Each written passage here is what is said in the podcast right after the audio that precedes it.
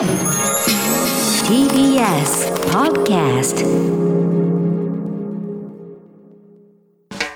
発信型ニュースプロジェクト荻上チキ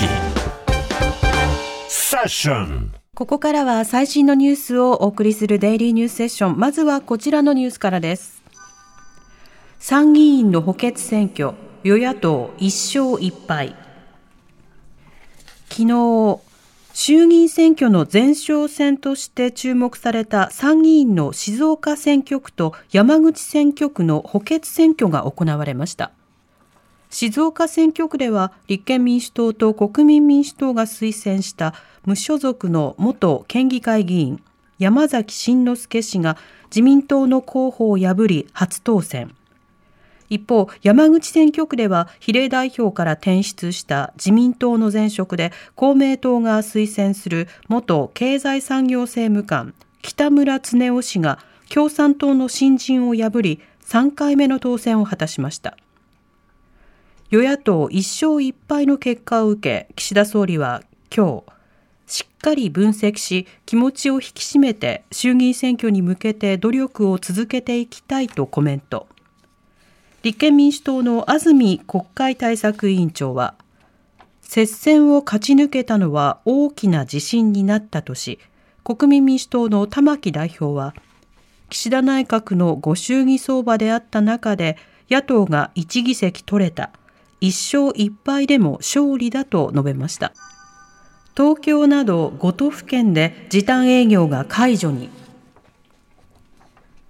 新型コロナウイルス感染拡大防止のため、東京、大阪、千葉、神奈川、埼玉の5つの都府県で続いてきた飲食店への営業時間の短縮要請が今日解除されました。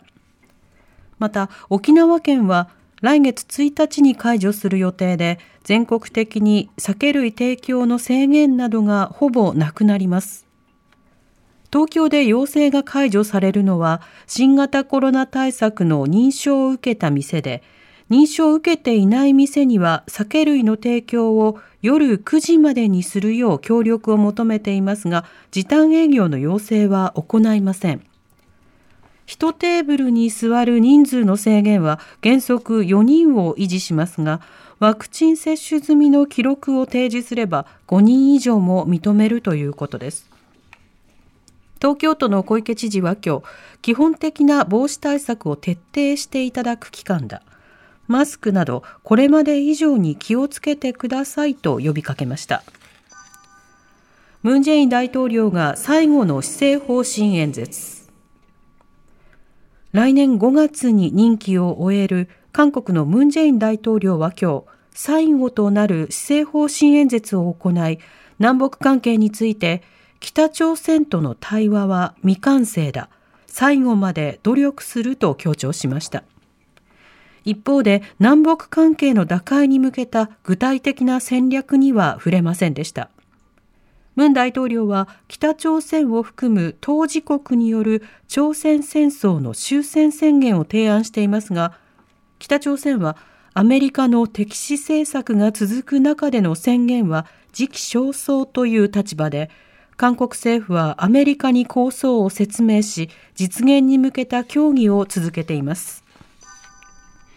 NBA 選手、ワクチン未接種で出場できず、ファンが抗議。アメリカ・ニューヨーク市で24日、地元の NBA チーム、ブルックリンネッツのスター選手、カイリー・アービング選手が新型コロナワクチンの未接種を理由に試合に出場できないことに対して抗議するデモがありました。デモは今シーズンのホーム初戦に合わせて試合会場前で行われ、主催者によりますとチームのファンなどおよそ300人が参加しました。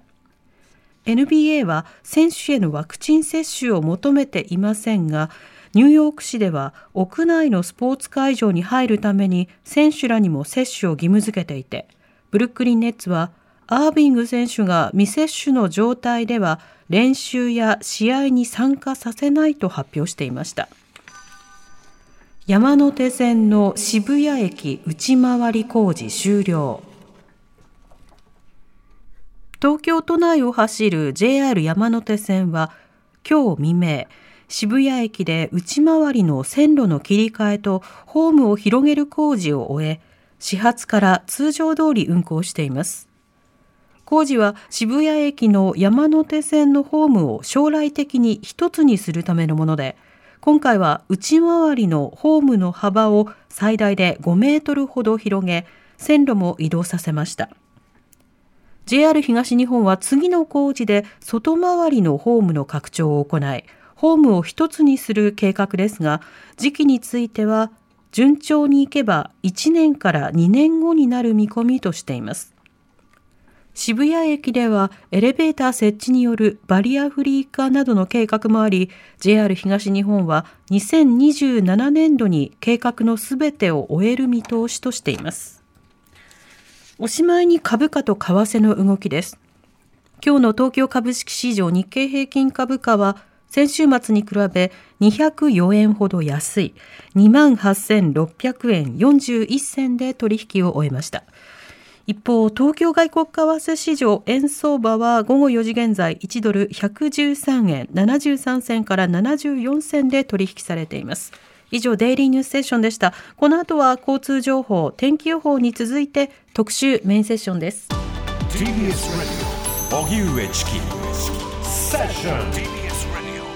Five nine five four.